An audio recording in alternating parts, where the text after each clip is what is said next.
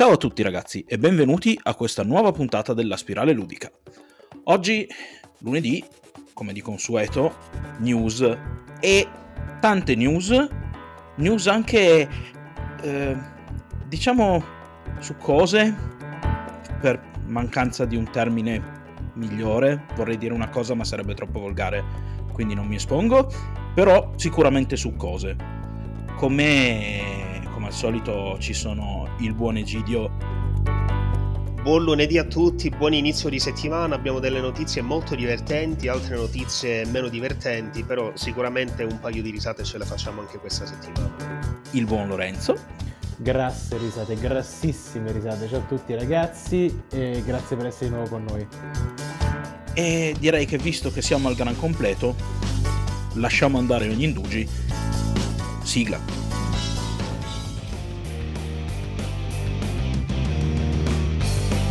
La spirale ludica. Scopriamo le regole del gioco. Perché chi non gioca è vecchio dentro.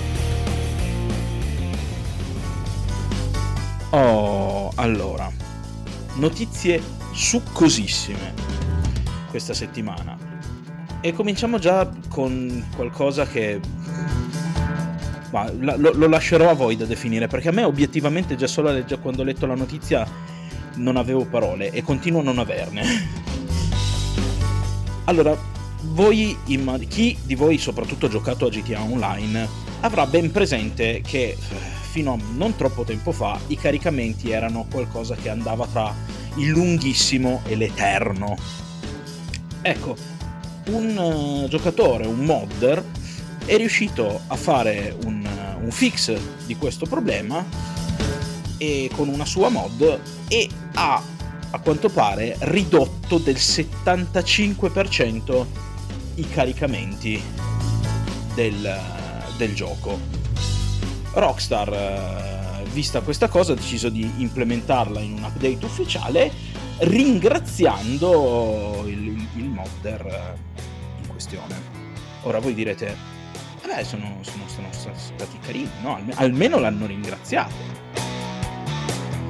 Ecco, al di là del fatto che un bene, grazie mille, sei stato comunque molto gentile, mi sembra veramente forse un po' poco per uno che ti risolve un grosso problema. Ah no, scusate, piccola correzione, scusa Ferruccio, 10.000 dollari gli hanno dato. Vabbè, ah vabbè, allora, allora, allora cambia. Allora cambia. Questo cambia. Però comunque secondo me un problema rimane.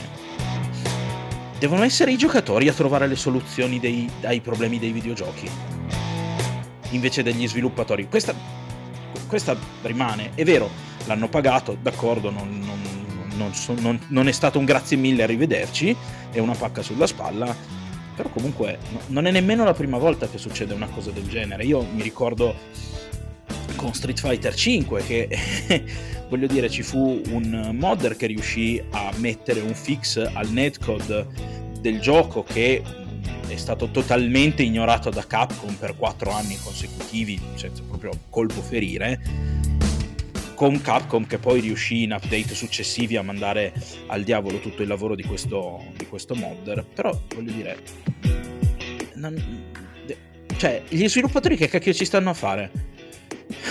Voi che ne pensate ragazzi? Io sono un po' così allibito di fronte a questa cosa. Ma io penso che dipenda un po' dai casi, nel senso che non puoi distinguere, eh, diciamo, le cose fatte di proposito da quelle che non sono state fatte di proposito.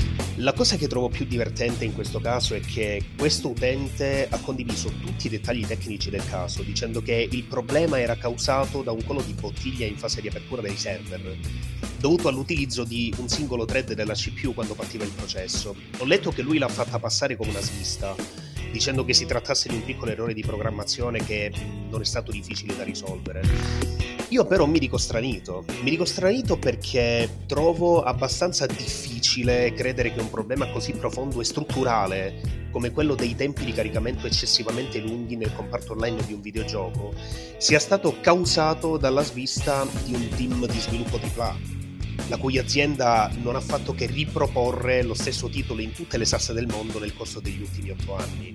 Cioè, possibile che in tutto questo tempo nessuno del team di sviluppo se ne sia mai accorto, mai? Comunque, vabbè, sono abbastanza sicuro che regalare 10.000 dollari agli utenti non rientri negli hobby di Rockstar, per quanto se lo possa permettere. Quindi magari è vero che non se ne siano mai accorti e che se non fosse stato per questo modder non se ne sarebbero accorti ancora chissà per quanti anni. Penso comunque che quella di utilizzare un solo thread della CPU, ora lo dico un po' per deformazione professionale, fosse stata all'inizio una scelta tecnica e che quindi fosse voluta, magari per evitare di pesare eccessivamente sul processore, non lo so. Fatto sta che adesso, se avete intenzione di recuperare GTA 5 online, potreste riuscirci senza aver bisogno di collegarvi una settimana in anticipo per aspettare i tempi di caricamento. Ragazzi, posso fare il, il complottista? Vai, voglio Cioè, dire, insomma, Sì, eh, posso fare un po' di sano, di sano complottismo. Allora, GTA 5 ha fatturato alla Rockstar eh, milioni, mili- miliardi, no? non saprei neanche effettivamente quantificarlo. Non penso che neanche la Rockstar abbia quantificato. Ci gioca veramente il mondo.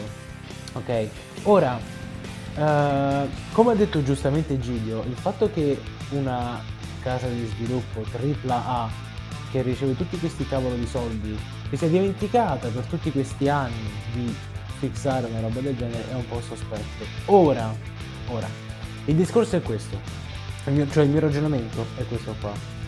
Eh, I modder eh, da, da sempre capita che fixino cose che le case di sviluppo non, non fixino, per svariati motivi. Perché la casa di sviluppo non ci sta lavorando più e perché non vogliono investire soldi in un progetto che è già finito e che non sta più vendendo, oppure semplicemente i, eh, i modder a volte sono effettivamente molto molto bravi, più bravi magari a fare porting di giochi da console e va bene. Ora, per quanto mi riguarda, eh, la Rockstar si è trovata di fronte a questa decisione. Si è trovata di fronte a una decisione da dover prendere perché è un modder che prende e fixa questo gioco. Questo gioco che aveva tempi di caricamento particolarmente lunghi, perché come abbiamo già parlato ragazzi durante una boss fight, in realtà le meccaniche diluite, i giochi che occupano molto più tempo, che così come occupano molto, molto spazio sull'hard disk ragazzi, perché diciamocelo no, Warzone occupa quanto? 200 giga, tipo una cosa del genere, non è casuale una cosa del genere perché le sanno comprimere le texture, semplicemente non lo fanno, no?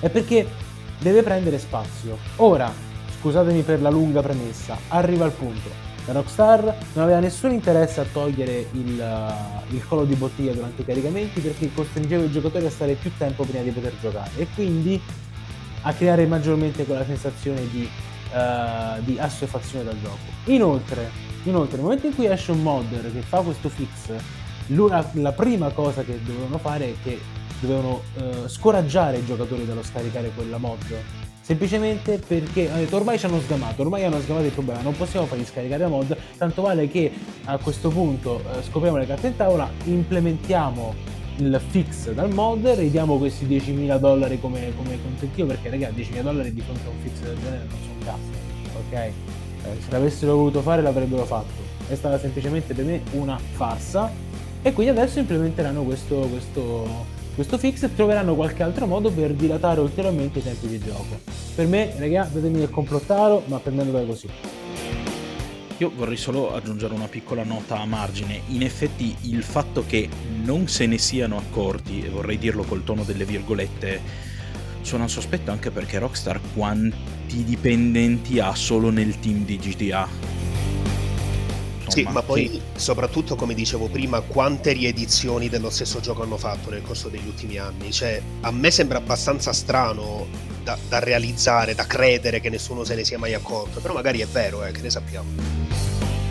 Comunque, io direi, abbiamo parlato un po' di Rockstar, ma direi che ci possiamo spostare per parlare di un altro software house che nel corso di questi anni ha regalato tantissime soddisfazioni. Allora, eh, i fan di Assassin's Creed Valhalla, e già qui mi chiedo come un gioco con quel sistema di combattimento possa avere una fanbase, però vabbè, sorvoliamo, hanno chiesto ad Ubisoft una feature di cui evidentemente sentivano la mancanza no? all'interno del gioco ossia quella del Trasmog, una feature già presente nei capitoli precedenti. Ora, per i, per i non addetti ai lavori, repetita Juvent, il Trasmog che cos'è? Il Trasmog semplicemente rappresenta la possibilità di cambiare l'aspetto di una o più parti dell'equipaggiamento senza di fatto cambiarlo, quindi senza alterare le, le statistiche dell'equipaggiamento originale. Ok? Ora, in genere i capocce di Ubisoft che come fanno secondo me? Si siedono intorno al loro enorme tavolo ovale, tenendo un calice di vino nella mano destra e ridendo delle richieste che arrivano dai giocatori. Questa, vol- questa volta però hanno deciso, hanno invece deciso di accontentarli.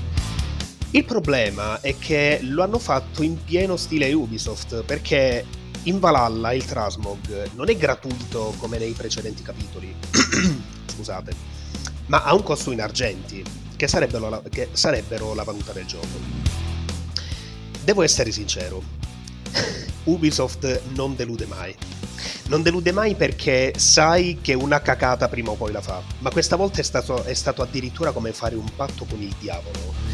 Ora, in linea di massima, far pagare con la valuta in game per quella che è a tutti gli effetti una funzionalità accessoria e non strettamente necessaria, non rappresenta un grande problema rappresenta un problema in Assassin's Creed Valhalla, perché da quanto ricordo io Assassin's Creed Valhalla insomma mi è stato regalato per il compleanno, tra l'altro Lorenzo ha contribuito a questa cosa, io lo vorrei specificare. Mi dispiace. Beh, per il momento ti, ti scuso. Le risorse economiche, da quello che ricordo, eh, arrivano soltanto dal loot e dalle razzie. Quindi parliamo di un numero limitato, ok? Mi sembra di ricordare che le missioni secondarie diano soltanto delle ricompense che servono a potenziare il gear, l'equipaggiamento, non vorrei sbagliare. Da diversi anni a questa parte, ora dove voglio arrivare dicendo tutta questa cosa qui? Eh, da diversi anni a questa parte i titoli Ubisoft prevedono sempre degli acquisti in app. Quindi penso che si tratti chiaramente dell'ennesima manovra pensata per portare il giocatore a spendere soldi veri per acquistare valuta di gioco. Perché comunque gli argenti il giocatore già prima dell'ultimo update non li utilizzava soltanto per fare cose accessorie, ma ora le, le secondarie, come dicevo prima, danno degli strumenti, ok, degli oggetti per potenziare il gear, però comunque il fabbro da cui vai, il potenziamento se lo fa comunque pagare. È un circolo vizioso, secondo me è una manovra voluta ed è una manovra veramente malata. Però, ripeto, da Ubisoft che cosa ci potevano aspettare? Ma io credo, no, dai, è, ma- è malafede la tua. Come Ubisoft, no, no, ma no, ma non ci hanno pensato, semplicemente è stata una svista. La toglieranno con la prossima. No, non ci credo neanche io. Non ce, non ce la faccio, volevo. No, non riesco.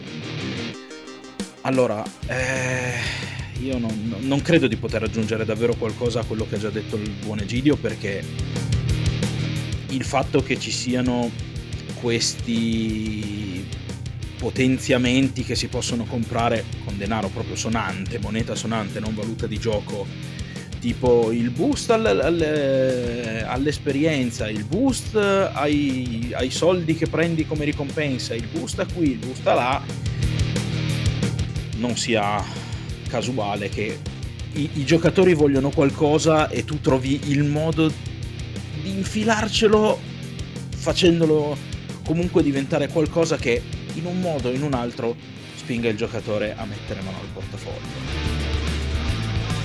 Quello che mi scandalizza però, devo dire la verità, è il fatto che i giocatori di Assassin's Creed non si siano ancora veramente ribellati a questa cosa.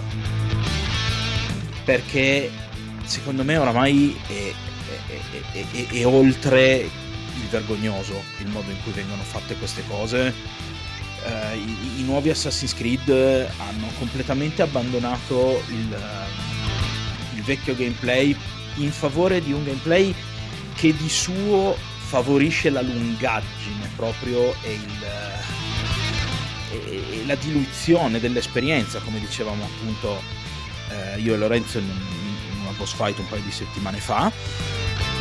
E questa cosa qui trovo, trovo veramente mi, lascia interdetto il fatto che i giocatori accettino in modo completamente supino il fatto che Ubisoft continui a spingerli in questo modo, a, a, spendere dei soldi per non acquistare niente, perché poi di fatto queste risorse, questi boost, queste cose sono due linee di comando, due, due in, modo, per modo di dire, comunque sono poche righe di comando, non costano assolutamente niente, nulla allo sviluppatore che le integra direttamente nel gioco, però ecco fatto un modo ottimo per non dover mettere mano al gioco ogni volta e, e vendere ai giocatori qualcosa, fargli spendere dei soldi se, senza effettivamente produrre qualcosa per loro. Però io no, non lo so, tu Lore cosa, cosa, cosa non, non, so, cosa ne pensi? Perché io ho questo, questo problema qui. Ma il fatto è questo, è sempre una cosa buona quando una software house ascolta il, le richieste dei propri giocatori. Infatti per questo qua faccio un applauso a, a Ubisoft che effettivamente ha accolto le richieste dei propri fan no? per una, una meccanica semplice che non è neanche così, come dire, sconvolgente, no? Però ha saputo raccogliere il feedback dei giocatori e ha deciso di applicarla e poi niente, ha fatto semplicemente quello che fa Ubisoft, cioè l'ha messa a pagamento ragazzi. Cioè, non vedo nessun motivo per cui uno debba ribellarsi. È chiaro che se tu compri un gioco Ubisoft sai benissimo a cosa vai incontro.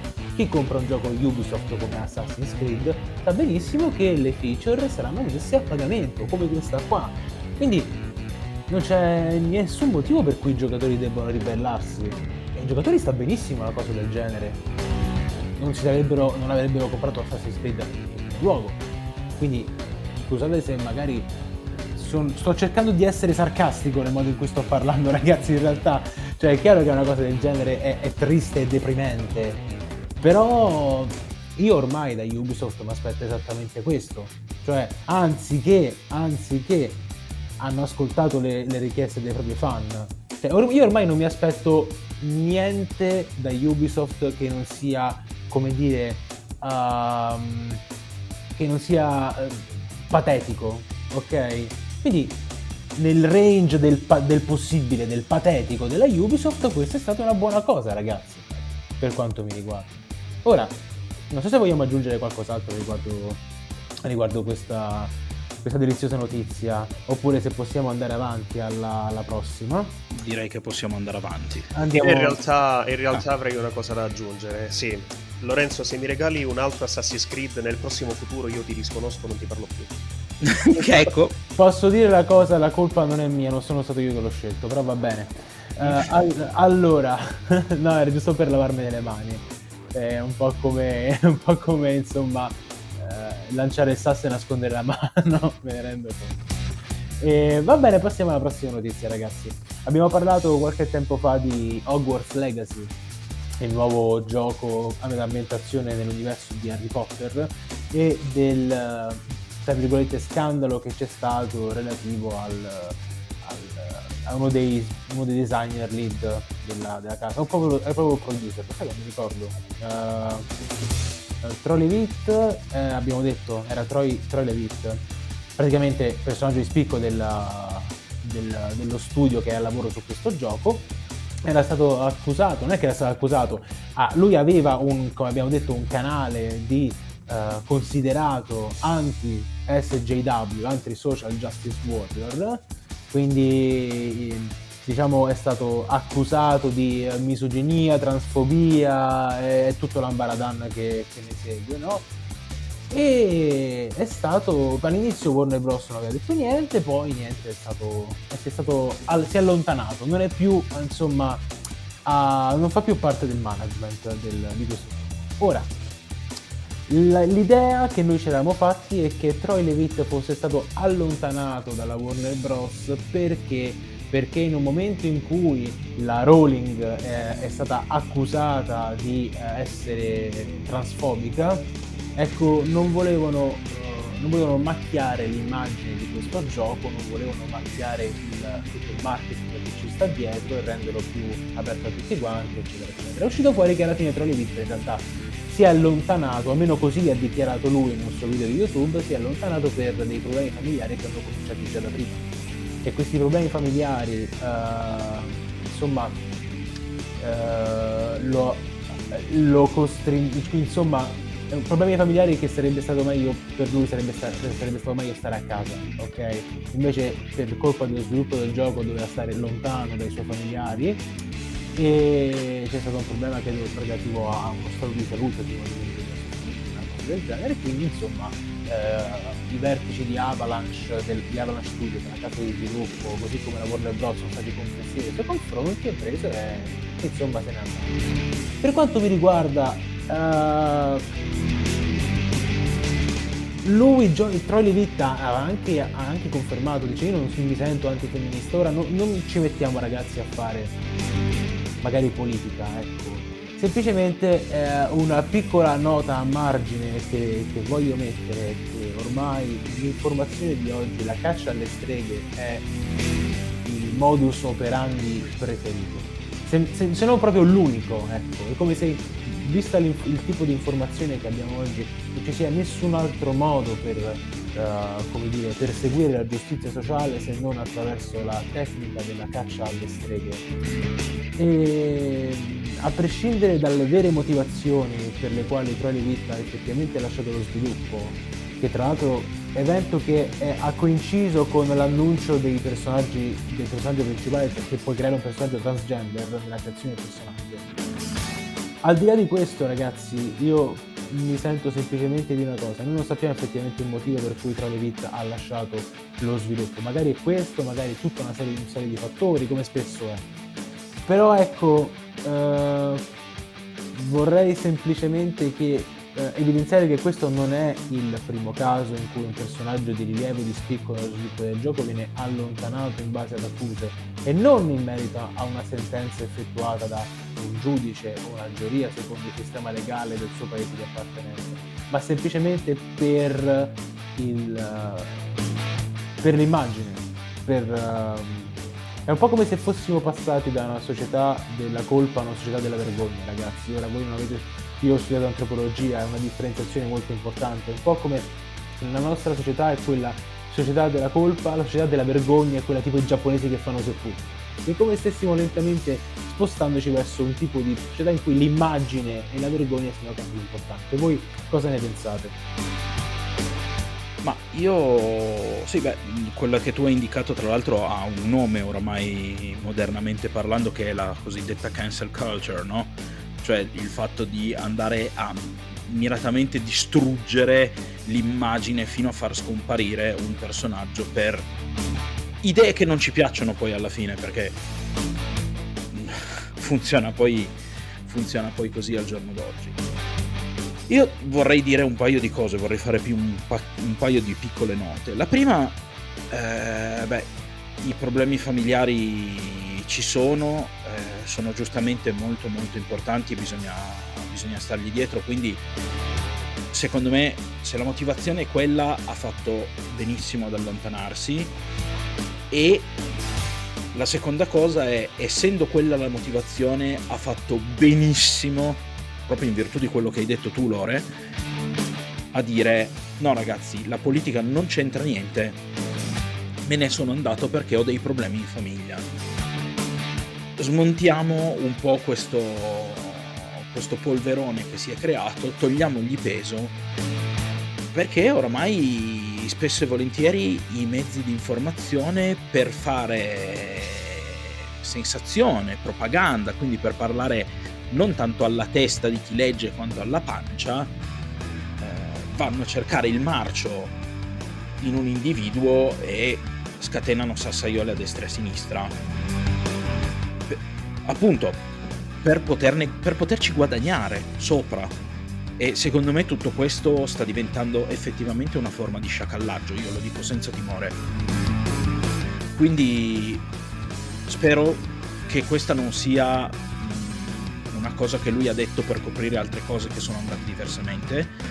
Mi auguro che lui possa risolvere i, i problemi che ha in famiglia al più presto e detto questo ribadisco secondo me ha fatto veramente molto molto bene a cercare di smontare il più in fretta possibile tutto l'eventuale polverone che ne sarebbe nato. Tu Egidio che ne pensi? Io sono relativamente d'accordo, nel senso che probabilmente non sapremo mai, se dovesse esserci un'altra verità, non sapremo mai qual è la vera verità. Eh, volendo prendere per buono quello che ha detto limitatamente alle motivazioni dietro il suo allontanamento dal progetto, non penso che ci sia molto da dire. Stiamo parlando di una persona che ha dovuto abbandonare un progetto su cui stava lavorando per cause di forza Ora, chiaramente ci dispiace per la sua famiglia, ma mi dico anche contento del fatto che non si sia riveduta la stessa pagliacciata di James Gunn in cui venne mandato via a causa di vecchi post su Twitter che portarono alla luce questo no, suo lato amante del black humor e di un senso dell'umorismo un po' difficile da capire. L'ultima volta feci lo stesso parallelismo, ricordo, augurandomi di non leggere per l'ennesima volta di qualcuno che è stato espulso dal progetto su cui stava, su cui stava lavorando non perché fosse un incapace, ma a causa della sua posizione sociopolitica. Quantomeno sono contento che non sia successo. Ecco. Però direi, direi, di cambiare argomento. Cambiamo argomento dicendo che, mm, vediamo, sappiamo che ultimamente Activision Blizzard sta regalando tantissime soddisfazioni in ambito videoludico, giusto? La pubblicità ingannevole che ha fatto con Warcraft 3 Reforged, adesso Overwatch 2 che non uscirà prima del 2022, la remaster di Diablo 2 che uscirà prima di Diablo 4, insomma, una che costerà house... 40 euro, scusate, volevo metterla come nota e che costerà 40 euro. Insomma, una software house che dimostra di meritare ogni centesimo dei nostri quattrini, giusto? Siamo tutti d'accordo su questo. Eh, pensate che in azienda le cose vanno addirittura meglio, perché secondo un recente report di Jason Schreier, ora in questa sede abbiamo già parlato di Jason Schreier, si tratta di un giornalista e autore che opera principalmente nell'industria videoludica. Questa settimana Activision Blizzard ha mandato a casa più o meno 200 dipendenti, alcuni dei quali addirittura ho letto se ne sono accorti solo perché hanno visto il loro account di accesso alla piattaforma che l'azienda il, che l'azienda utilizza penso stia ancora utilizzando, per i meeting è stato disattivato. Però è tutto a posto, è tutto a posto perché contemporaneamente Activision Blizzard si è premurata di regalare orm- agli ormai ex dipendenti una gift card da 200 dollari da spendere su Battle.net.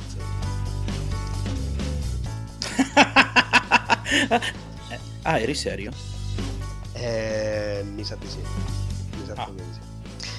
Io, io non ho parole solo parolacce, soltanto insulti. Uh, in realtà a noi videogiocatori, per carità, non cambia assolutamente nulla, eh. Cioè, mh, mettiamo bene in chiaro questo punto, perché ormai è da diverso tempo che Activision Blizzard si sta autodemolendo all'interno dell'industria videoludica, quindi fondamentalmente dopo tutte le cacate che hanno fatto negli ultimi anni, diciamo che uno comincia ad avere anche l'occhio lungo su quello che succederà con questa, soft- eh, con questa software house. Più che altro io Mm, mi, mi, viene proprio spontaneo mettermi nei panni di questi poveri disgraziati, perché al loro posto cercherei di imparare, non lo so, qualche rito voodoo per assicurarmi di farli soffrire tantissimo. Perché posso capire un licenziamento per un motivo legato ad un discorso, che ne so, di bilancio, ma la gift card da 200 dollari da spendere su Battle.net cioè, significa che ti stai impegnando veramente per prendermi per il culo. Ma eh, la, no- la notizia cioè, uh, a quanto pare loro hanno ricevuto tipo 90 giorni di indennità, ok? 90 giorni di indennità e la gift card da 200 dollari. È un po' come se voi effettivamente lavoraste, ragazzi, in una, so, una fabbrica di, facciamo, di aranciate, ok? E vi danno 30 giorni e in più, e in più 200 bottiglie di aranciata.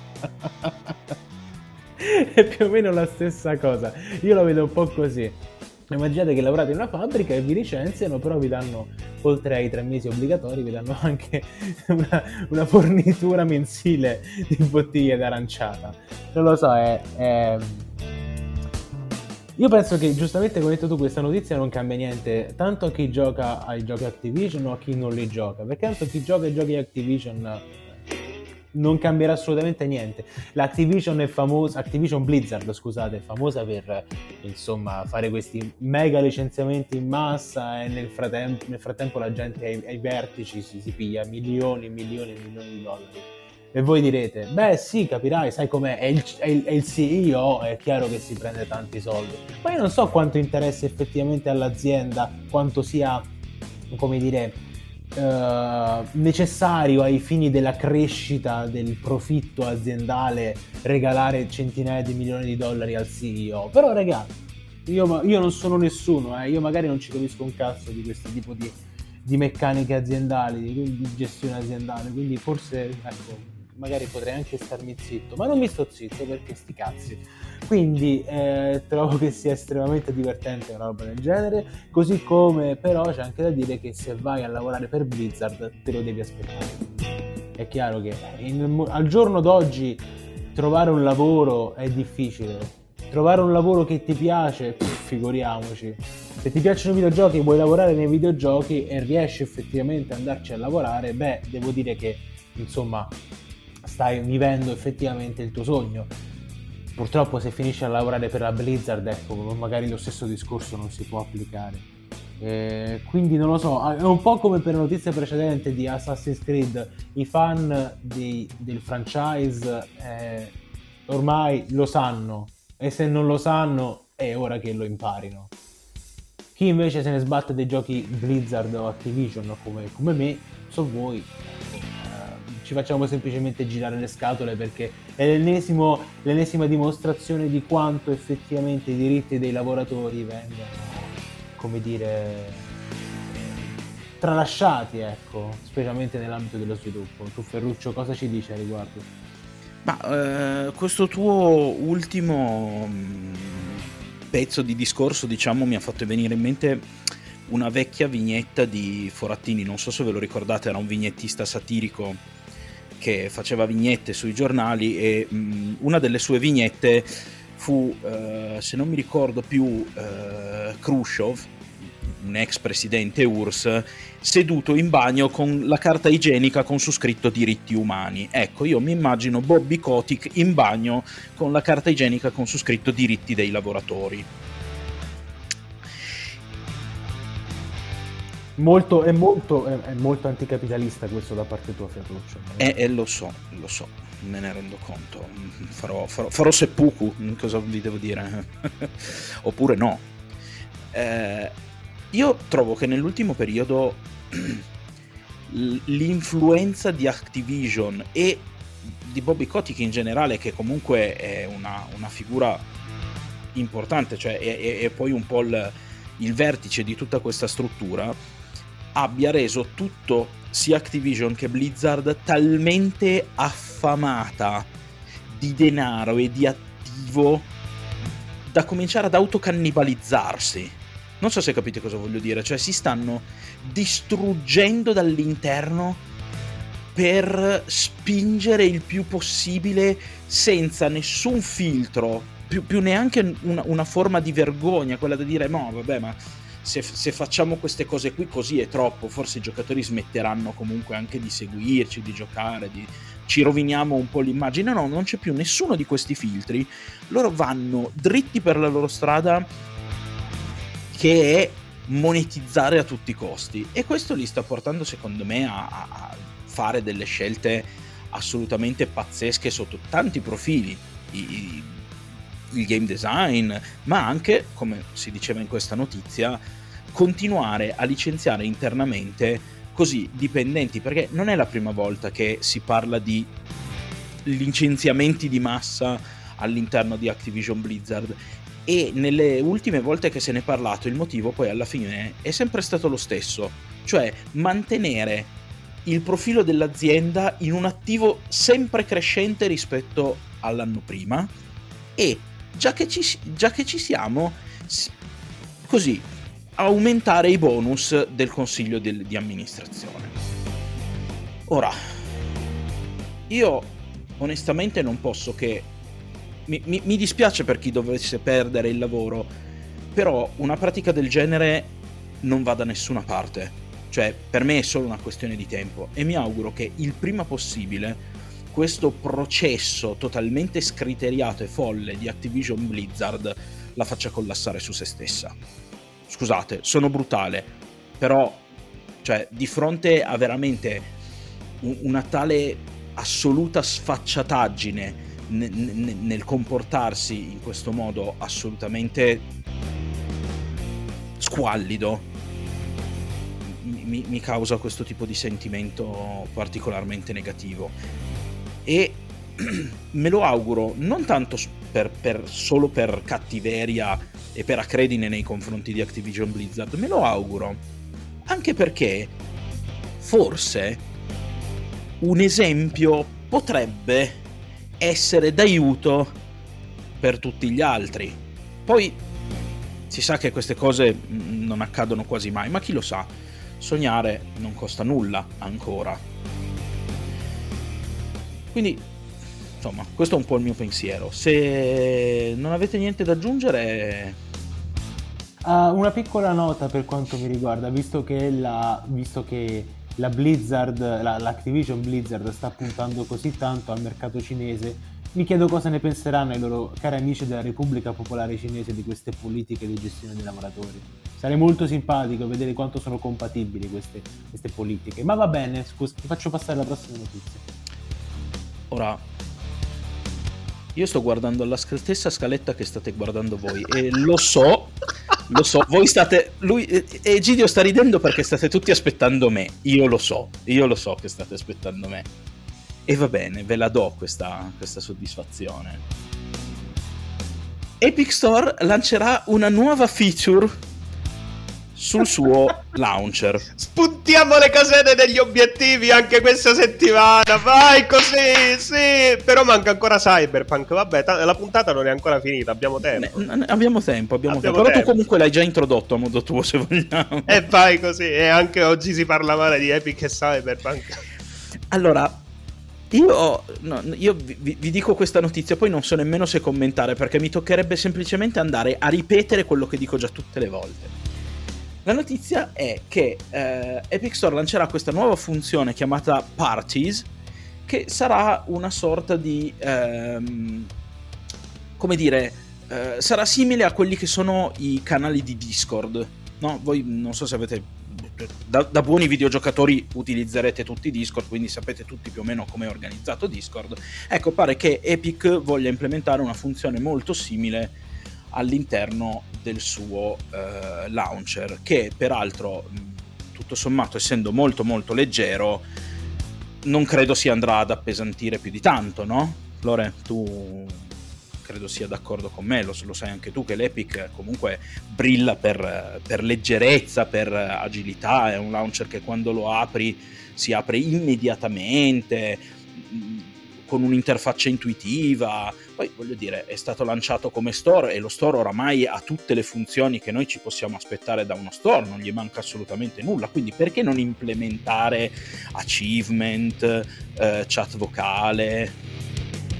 Ma è come se avessero, avessero eh, diciamo, eh, percepito il feedback che abbiamo dato nell'altra puntata, perché giustamente noi avevamo detto, ma se tu guadagni gli achievement in un gioco, no? Poi come, come, fai effettivamente a mostrare agli altri questi achievement? Ecco, qui se mi permetti di mettere una nota, io andando a spulciare sull'Epic, proprio, c'era proprio una notizia sull'Epic Launcher e effettivamente compariranno una cosa chiamata le Epic Cards, le Player Cards. E esatto. che saranno effettivamente visibili dai, da, dalla lista amici. Ma da dove l'hanno presa questa idea? non mi viene in mente veramente come abbiano Beh. fatto a pensare ad una cosa del genere. Penso da Nintendo. non lo so, vabbè. Riga, eh, è come se avessero effettivamente si, avessero prima detto vabbè famo gli achievement e poi si fossero ricordati raga cavolo ma come fa la gente a mostrare achievement se non hanno un profilo e, e, io, e immagino, uh, immagino questo, questo, questo, schiaffo sulla fronte gigantesco che è risuonato per tutto l'edificio. Ca- è vero! Ci siamo dimenticati i profili, riga! Come abbiamo fatto a dimenticarcelo? Ma scusa, ma i fan non... Scusa, la, la gente della community non ci avevano chiesto i profili? e vedi, vedi che vanno, vanno dal, dal, tizio che doveva che il suo lavoro è quello di raccogliere feedback che è tipo quattro, quattro biblioteche intere di gente che chiedeva feature come questa. E detto raga io ve l'avevo detto che stavano chiedendo il profilo eh. Eh no ce lo dovevi dire meglio non ce l'hai fatto sentire. Comunque scherzi a parte raga eh. Allora sembra che l'Epic Store abbia effettivamente intenzione di diventare uno store e di implementare le feature di base. Uh, sono contento che si siano svegliati, perlomeno. Meglio, tar- meglio tardi che Pokémon, come diciamo. Eh, sì, meglio tardi che mai. Eh, non so effettivamente a livello di, di, performance e di implementazione quanto lo faranno bene, considerato che anche quando Steam l'ha fatto, non l'ha fatto alla grande perché ha appesantito veramente tanto, tanto l'interfaccia, poi col tempo l'hanno ottimizzata. Nel caso di Epic possiamo aspettarci che sì, implementeranno la funzione magari a breve, poi per l'ottimizzazione potremo aspettare un 2-3 annetti, poi forse magari si potrà rendere effettivamente utilizzabile. Però dai, voglio dire, dopo, dopo, l'introduzione del carrello nello store ci sta che comincino a pensare a... Ah già, il carrello nello store non c'è. No, perché ci sono prima i forum. Già, ah, i forum sì. di Steam tra l'altro ci sono per Epic, sì. ricordiamolo.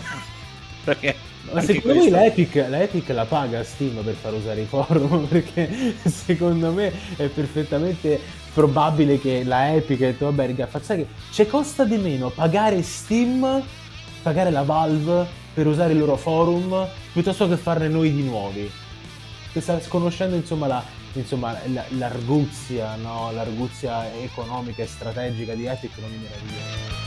E quindi niente, raga, io effettivamente non so che dire se non mi dispiace. Non so, Ferruccio, no, forse il nostro caro Giulia aveva qualcosa da dire a riguardo. Sì, io in realtà, cioè, eh, le domande che mi sono venute in mente dopo aver letto questa cosa sono grosso modo quelle che sono venute in mente a te.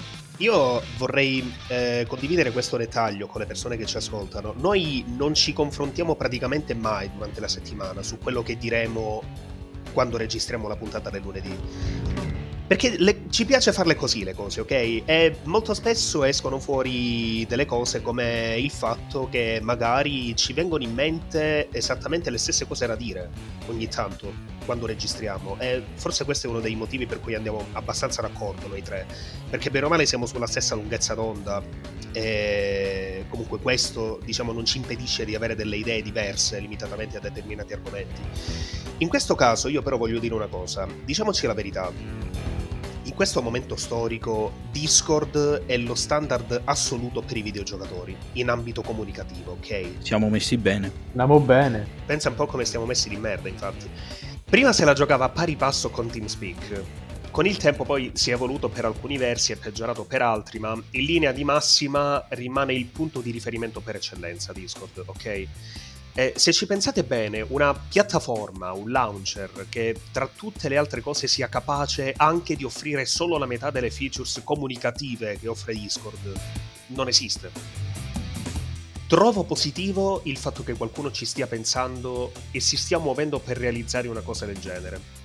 La mia domanda è proprio quella che è venuta in mente a te, Lorenzo. Quante risorse richiederà? e penso che sia una domanda lecita, dal momento che l'Epic Launcher sia L'Epic Launcher è tra le piattaforme più pesanti che esistano in circolazione al momento. Nonché una di quelle con meno funzioni in assoluto. Quindi la pesantezza da cosa è giustificata? Dom- domandona. Beh, credo che rimarremo con questo interrogativo ancora molto molto a lungo. Ma forse forum dal carrello, ti ricordo, noi eh, come siamo riusciti a sapere, cioè come abbiamo saputo degli achievement, perché c'è stato qualcuno che ha fatto un po' di code mining e ha visto delle porzioni di codice relative agli achievement. Magari per il carrello e per i forum è la stessa cosa, magari esistono ma noi non li vediamo ancora, ecco perché è così pesante, vedi? Epic mm. pensa a tutto, siamo noi quelli che pensiamo sempre no, male. No, raga, magari stanno aspettando che la gente lo scopra. Cioè, facendo code mining, loro stanno facendo una caccia al tesoro. Ho detto, ragazzi, volete le feature? Ok, trovatele. È una gigantesca caccia al tesoro, effettivamente. È il gioco! È il gioco della Epic, ragazzi. Lo stanno rilasciando. Il gioco della Epic è trovare nel, nel codice le funzioni. Solo dopo loro lo implementeranno. Riga, è geniale. Come eh fece. Blizzard per presentare il personaggio di Sombra all'interno di Overwatch, una cosa del genere? Più o meno, no. no, non lo so. È, è, è scoraggiante, assolutamente scoraggiante. Comunque, io passerei alla prossima notizia se voi siete d'accordo. Ed è una notizia che io ci tenevo in particolare a trattare eh, con voi due, che ci foste voi due, perché noi tutto sommato ci siamo incontrati grazie a un picchiaduro, che è Tekken. E questa notizia riguarda proprio questo mondo, che più che una notizia sono poi in realtà due notizie accorpate. La grossa notizia è che Sony ha acquisito la società che organizza l'Evo e di conseguenza l'Evo. L'Evo, per chi non lo sapesse, è il più grande e importante torneo di picchiaduro al mondo, che viene organizzato generalmente verso, verso la fine dell'estate a inizio agosto e, uh, ed è diviso fondamentalmente in quelli che sono i 9, 8, 9 main event, cioè gli eventi principali che sono un po' i picchiaduro del momento e poi comunque ci sono anche tanti piccoli tornei secondari che si svolgono comunque sempre all'interno della stessa organizzazione. Ora, Sony ha comprato tutta questa gigantesca macchina e io non ho potuto fare a meno di farmi qualche domanda in merito perché è vero, tutto sommato già prima comunque all'Evo si giocavano, a, par- a, parte i picchiaduro Nintendo, ed è proprio qui che nasce una delle mie domande, eh, si, tutti gli altri gio- erano tutte le versioni per PlayStation di picchiaduro. Uh, Street Fighter si giocava su PlayStation, Mortal Kombat quando c'è stato si giocava su PlayStation, Tekken su PlayStation e quant'altro. Uh, piccola nota, scusa, Street Fighter 4 su Xbox perché girava meglio. Ah, ah, io questo non me lo ricordavo, ecco, per esempio. Però comunque negli ultimi anni, almeno negli ultimi 4 anni soprattutto, bene o male, girava tutto su, su PlayStation, eccetto Smash Bros. Che al di là di tutte quelle che possono essere le, le, le varie mm, insomma, opinioni in merito al fatto che eh, Smash Bros. sia o meno un picchiaduro, e non lo è, eh, ma mh, mm, Insomma, questo, la prima domanda che mi sono fatto grossa è questo in, in, in che posizione mette Nintendo? Perché, insomma, Sony è una diretta concorrente di Nintendo. Anche se eh, alla fine comunque i mercati di quella che è la Switch e il mercato PlayStation, tutto sommato si toccano in modo molto relativo, nel senso che comunque sono due mercati molto separati. La Nintendo ha proprio il suo mercato fatto di fan Nintendo in cui io rientro perché io ho una Switch e l'ho presa proprio perché interessato ai giochi Nintendo. PlayStation è invece un po' una console che si rivolge più alla massa, però voglio dire, non tutti i giochi dell'evento principale si giocano eh, su una console PlayStation che cosa succederà a Nintendo? E mi è sembrata una mossa da parte di Sony che eh, virasse, come dire, a dare una spallata a Nintendo per cercare di buttarla un po' ai margini di questo ambiente torneistico.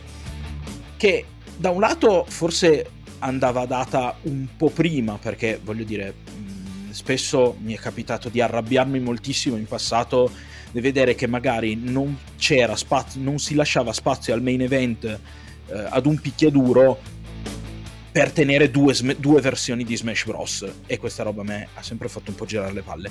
Però dal mettergli, dal avere due versioni dello stesso gioco per, peraltro per Smash Bros. Mini si, si, dovevano inventare do, di dover recuperare televisori RGB, no RGB, sì, eh, televisori comunque a tubo catodico, eh, le, i, i, GameCube, insomma, n- non doveva essere neanche una cosa semplice da, da organizzare per quel che riguardava i mezzi.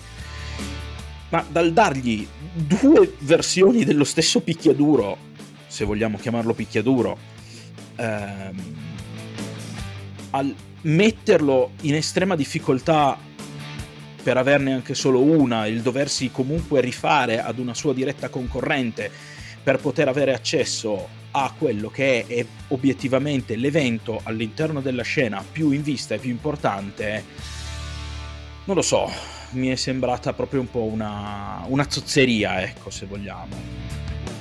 In più, da aggiungere... Eh, c'è da dire che eh, la, la, hanno recuperato, quelli dell'organizzazione dell'Evo, l'idea dell'anno scorso, che poi non è andata in porto per vari motivi, di fare l'Evo online. E anche su questo vorrei spendere due parole. Un torneo di picchiaduro, secondo me, non può e non deve svolgersi online. La lag è un elemento troppo imprevedibile e troppo influente per andare a, a essere inserita nell'equazione di un torneo così importante. Andando a, che, che, una cosa del genere rischia di andare a influenzare troppo pesantemente qualunque partita, comprese le Grand Finals. E quindi secondo me, non lo so, permettere che eh, ci sia tutta un'infrastruttura in mezzo che rischia di rivelarsi inaffidabile in modo del tutto casuale è un elemento che in un torneo del genere non, non andrebbe messo piuttosto secondo me facevano meglio a, a, saltare nuovamente quest'anno e a non organizzare un, un torneo in, questi, in questo modo. Ecco. Ma voi ragazzi che ne pensate? Allora, sono completamente d'accordo riguardo la parte dell'online. Eh, un uh, torneo che sia di picchiaduro di qualsiasi altro gioco deve essere fatto in nome della competitività. E l'online, come hai detto giustamente tu, aggiunge un elemento casuale e imprevedibile che purtroppo va a rovinare l'effettiva correttezza che è necessaria in uno scontro di insomma in un, in un, in un torneo di così grande importanza ok? Quindi su questo non ho niente da aggiungere. Ho da aggiungere per quanto riguarda uh, la Nintendo perché perché adesso che la Sony ha effettivamente il controllo dell'Evo, chiaramente non escluderà eh, Super Smash Bros. Trovo che sarebbe controproducente. Ma la Nintendo, che tra l'altro ha già risposto, ha fatto le congratulazioni alla Sony, sapete, no? tutte queste cose diplomatiche, eccetera. La Nintendo, secondo me, inizierà a macchinare un proprio evento di picchiaduro, un po' come c'è il Capcom Pro Tour, un po' come c'è il Tekken World Tour, ci sarà un World Tour anche di Super Smash Bros. sulla quale la Nintendo punterà parecchio proprio per cercare di svigolare un po' questa dipendenza nei confronti dell'Evo che a maggior ragione adesso è proprietà della Sony e di conseguenza la Nintendo se ne vorrà secondo me un minimo distaccare o comunque diventerà proprietaria di una, proprietaria di una concorrente è normale che la Nintendo non vuole essere dipendente nei confronti della Sony per quanto riguarda un, l'evento mondiale, che è quello dove comunque, cioè, l'Evo è l'evento dove tutti i grandi fan di un certo picchiaduro si collegano e lo vedono, oppure ci vanno.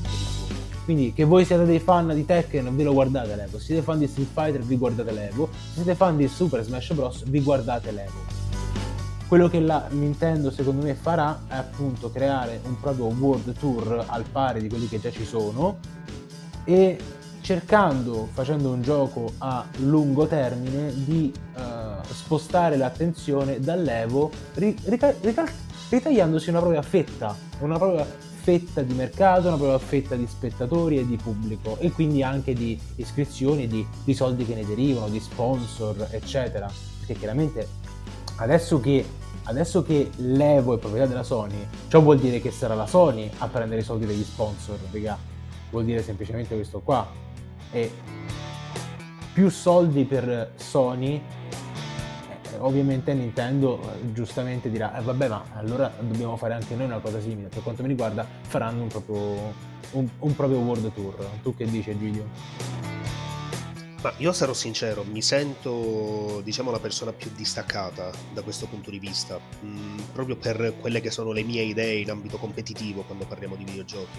Ora, voi in realtà ogni tanto noi ne discutiamo, ok, tra di noi, quindi voi due sapete più o meno che cosa ne penso. Mh, mm, chi ci ascolta sicuramente mh, mm, non sa, non conosce la, posi- la, nostra posizione in realtà, perché si, pa- si tratta di tutti e tre, la nostra posizione al riguardo probabilmente ne parleremo in questa serie in un prossimo futuro, però mh, diciamo io ho delle idee che a forza di cose mi portano a sentirmi completamente distaccato dall'ego.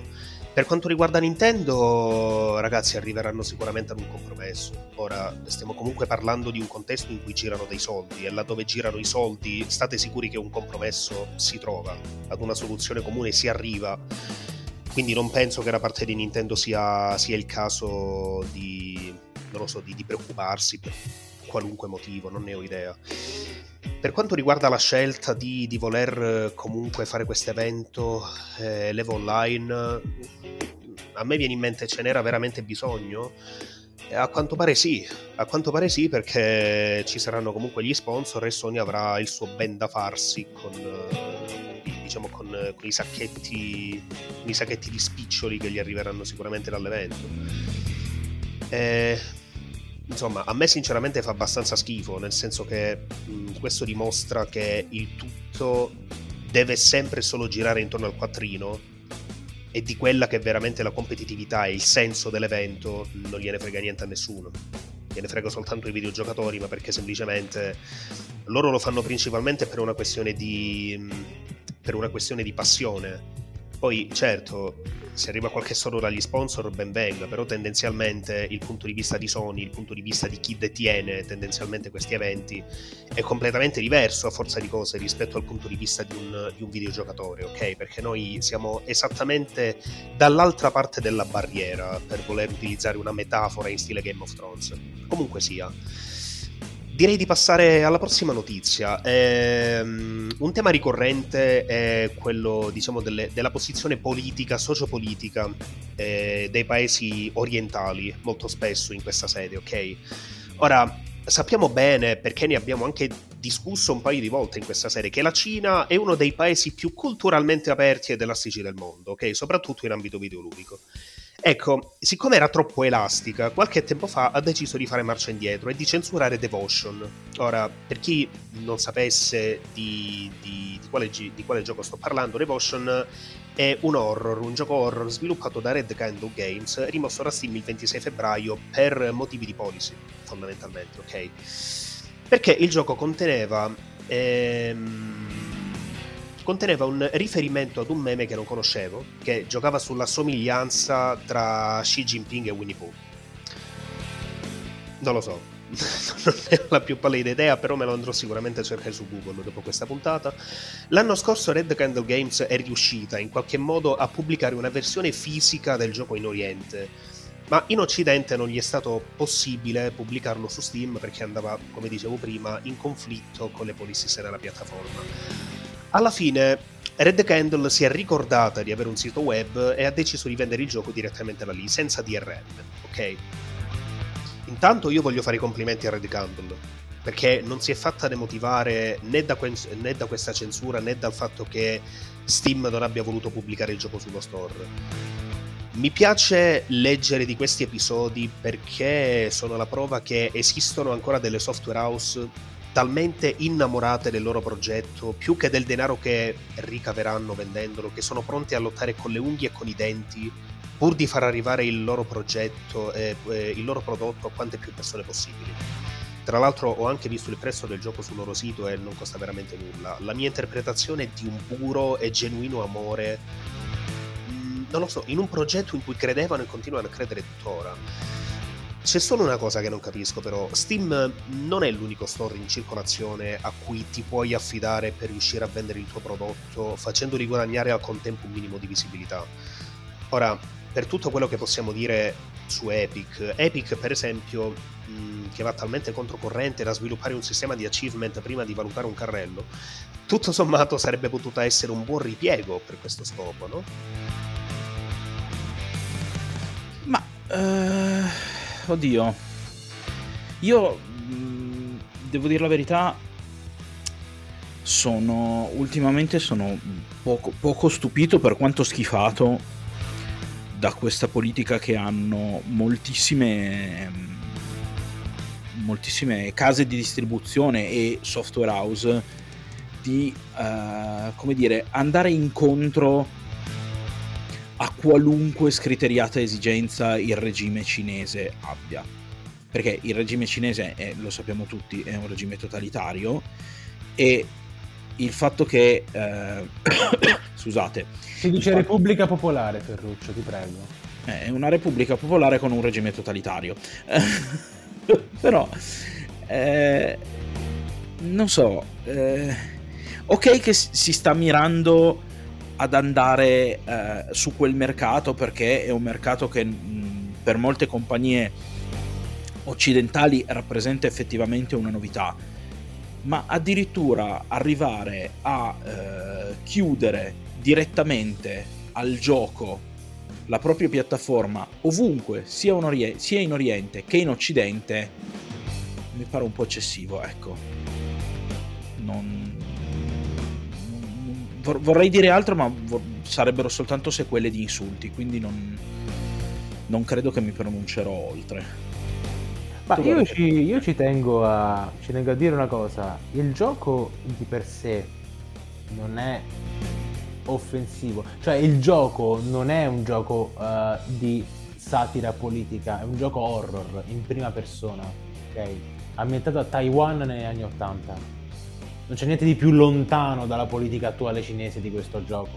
Semplicemente gli sviluppatori, da quello che ho capito, avevano inserito una specie di easter egg, se vogliamo, con ricalcando il meme che girava tempo fa tra la somiglianza tra Xi Jinping e Winnie the Pooh. Ok? Non hanno messo tra l'altro il fantastico meme di Piazza Tiananmen, che come sappiamo non è mai successo niente a Piazza Tiananmen, eh, però ecco, eh, per semplicemente, semplicemente per, per questo motivo la Cina se l'è presa veramente a morte. Steam secondo me ha giochi all'interno del suo store molto più offensivi, molto più uh, satirici, ok? Semplicemente ha detto questo qua è un giochetto indie del cavolo, nessuno se lo, nessuno se lo frega. Se possiamo evitare di fare una figuraccia verso l'importantissimo mercato cinese, evitiamo di farla. E lo stesso ragionamento per me avranno fatto tanti altri store. Avrebbe potuto pubblicarlo su Epic, avrebbe potuto pubblicarlo su GOG.com, ragazzi, ok? non l'hanno fatto secondo me perché sia Epic che GOG se ne sono altamente lavati le mani e volevano evitare, proprio come ha fatto Steam, un potenziale conflitto con l'opinione pubblica cinese, che a quanto pare è tanto importante, no? perché ormai la Cina è questo mercato in crescita al quale dobbiamo assolutamente, assolutamente andare a, stro- a, strofinare le guanciotte per cercare di convincerlo che siamo tutti quanti con loro, no? Senza contare, senza, cioè, tenendo pur sempre conto del fatto che i cinesi sono estremamente, uh, come dire, poco tolleranti nei confronti di altre etnie o cose del genere, però insomma va, non va bene quando lo fa l'Occidente, però quando lo fa la Cina non c'è problema, va, va benissimo. Vabbè, lasciando stare quest'altro. Perché Scusa, aspetta Lorenzo, se posso permettermi, vorrei soltanto aggiungere una nota. Prima si era parlato di Epic Games e mi è venuta in mente questa cosa.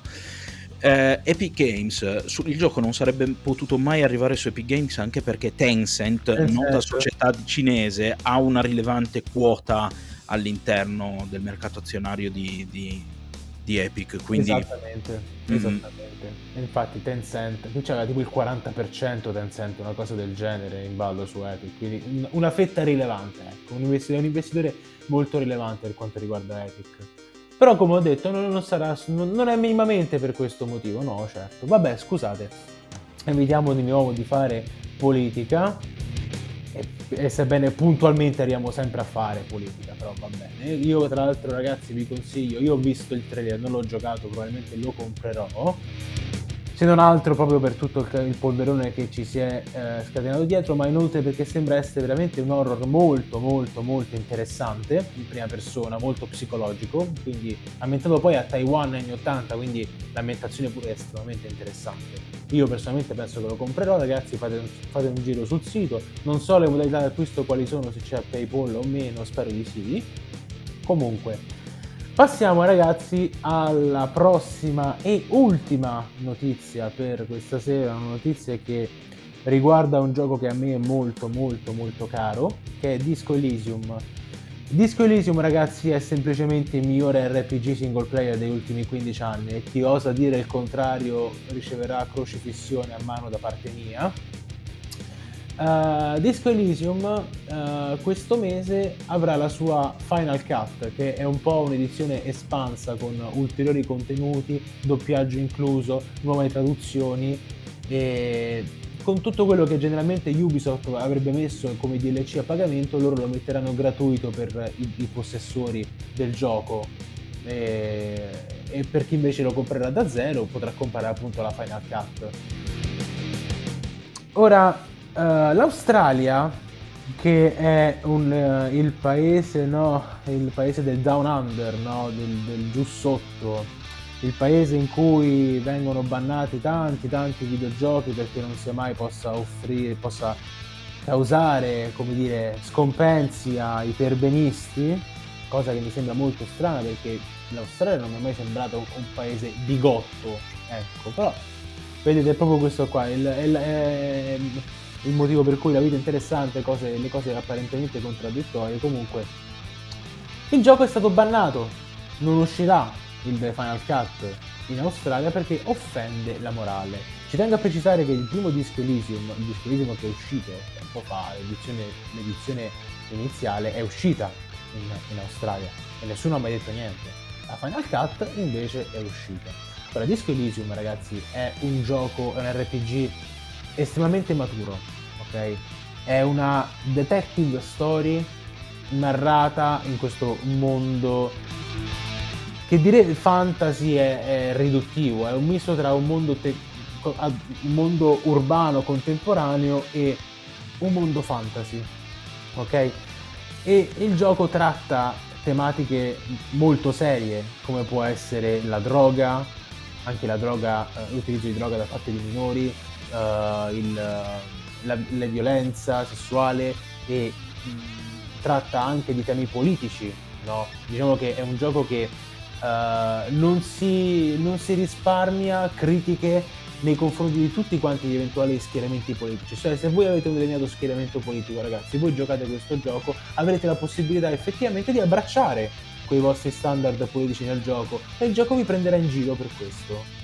A prescindere, potete essere di destra, di sinistra, di centro, il gioco non si risparmia, vi prenderà in giro e vi cercherà di puntare lo sguardo verso le pecche di qualsiasi tipo di schieramento, a prescindere. Io trovo che sia una cosa che è molto carina, il gioco tra l'altro è scritto veramente bene. Comunque, scusate, smetto di fare la pubblicità a Disco Elysium, però, perché ripeto, per me è il migliore RPG degli ultimi 15 anni. E uh, torno a dire, commentando la, la notizia è che non mi stupisce poi granché perché l'Australia fa queste cose. L'Australia ha bannato recentemente altri giochi, non mi ricordo quale GTA, credo abbia bannato anche, anche GTA tempo fa, così come ha bannato anche gli anime e gli hentai. Molti anime e gli hentai soprattutto sono stati bannati dal, dall'Australia. L'Australia niente, a quanto pare ci tiene tanto alla propria, alla propria decenza, ecco, quindi uh, posso capire magari nei confronti di hentai in cui ci possono essere personaggi che hanno l'aspetto di essere ragazzine in contesti sessuali, magari quello lo posso anche capire, ma un gioco, un gioco del genere che non è tanto diverso e propone tematiche come la droga, la dipendenza, la violenza, che è presente in tanti film, anche solo americani per dire, eh. per quelli no, assolutamente. Disco Elysium a quanto pare, secondo me è finito nel mirino perché magari qualche, qualche, qualcuno avrà visto la pubblicità e ha detto oh cos'è questa cosa? e le avranno deciso di bannare. Quindi non so ragazzi, voi cosa pensate sul, sull'Australia o sulla, sulla, censura in generale? Ma eh, insomma, come dicevamo prima, la Cina è uno dei paesi più culturalmente aperti ed elastici del mondo, quindi gli altri paesi non vogliono essere da meno, e tra questi c'è anche l'Australia, giusto? Ora, io prima di dire cosa ne penso vi propongo un fioretto, facciamo che dalla settimana prossima ci teniamo lontani dalle cose che ci fanno bestemmiare. Perché tra censure varie, politici dell'Illinois che vogliono vietare la fruizione dei giochi violenti perché secondo loro rendono violente le persone, non ne usciamo più, siamo sempre sull'oro della pioggia di Madonna, comunque sia. Ma io eh, direi, scusami, allora a questo punto possiamo anche cambiare, facciamo un bel podcast e lo facciamo sulla cucina, che dite? Facciamo un podcast di cucina se vogliamo evitare di bestemmiare. Noi dobbiamo imparare a fare una cosa, dobbiamo imparare a parlare bene eh, cioè, dobbiamo, dobbiamo, imparare ad esprimerci anche sulle cose che ci piacciono, perché noi siamo bravi soltanto a parlare male delle cose che non ci piacciono. Ho notato questa cosa. Ed è una cosa anche che dicevi tu anche mm, eh, qualche tempo fa. Comunque sia, eh, è sempre il solito problema di mindset, in cui si pensa che fruire di un prodotto di intrattenimento che tratta di temi forti possa risultare fuorviante per chi ne fruisce. Il problema è che uno Stato, secondo me, non dovrebbe reagire così la singola persona può essere spaventata, ignorante o spaventata perché ignorante. essere un politico, però, ora io non ho idea di chi, di chi sia. Di, di chi sia stato a decidere di vietare la pubblicazione del gioco in Australia, ma sono abbastanza sicuro che si tratti di un politico, di un senatore, insomma, uno di questi. Ti mette in una posizione di potere e chiaramente si tratta di una grande responsabilità. Una persona in questa posizione dovrebbe prendere una decisione con criterio e non decidere arbitrariamente di quale prodotto debba fruire il cittadino e di quale non debba fruire Altrimenti il messaggio che passa è quello che siamo schiavi della censura e del politically correct. Ed è malsano oltre che ingiusto. Noi ogni tanto ci capita di ironizzare sul mindset dei paesi orientali, ok, come facevamo anche poco fa. Però davanti a una realtà come questa, in cui anche in Occidente la fruizione dei prodotti di intrattenimento viene consentita solo ai contenuti semplici da comprendere e di cui si conoscono i temi, cosa dovremmo dire? Cioè, che cosa ci renderebbe migliori della Cina, del Giappone e della Corea? Eh, eh, bella domanda. Bella domanda. Io mh, mm, sull'Australia non, non, mi esprimo granché perché conosco, è una realtà che conosco poco. So, come diceva giustamente Lorenzo, che è, è comunque una nazione che ha fatto calare la cesoia della censura su, su tante cose, su, su, tantissime cose. Però non, più di questo non so, quindi non voglio, non voglio, non voglio pronunciarmi. Quello su cui però voglio pronunciarmi e fare, dare un po' il mio, il mio modesto parere è che questo tipo di, di censura e eh, un'attenzione del genere al politically correct, perché io non voglio scagliarmi contro il politically correct nella sua totalità. Delle cose giuste ci sono anche, però questo specifico approccio al politically correct secondo me rappresenta un ottimo modo per nascondere la testa sotto la sabbia. Cioè, si presenta qualcosa che eh, tira fuori temi scomodi, che sono però effettivamente problemi per la nostra società, Ecco, subito no, banniamo, censuriamo perché poi travia i giovani, perché poi questa cosa qui, eh, no, mette strane idee in testa ai ragazzi. A me un po', mi, ver- mi verrebbe un po' da fare il, il paragone su- culturale eh, con Socrate, che Socrate andava in giro un po' a sollevare il, il, il tema, peraltro sempre molto scomodo, del pensa con la tua testa, e fu condannato appunto proprio perché traviava i giovani. Lo incarcerarono e gli fecero bere la cicuta.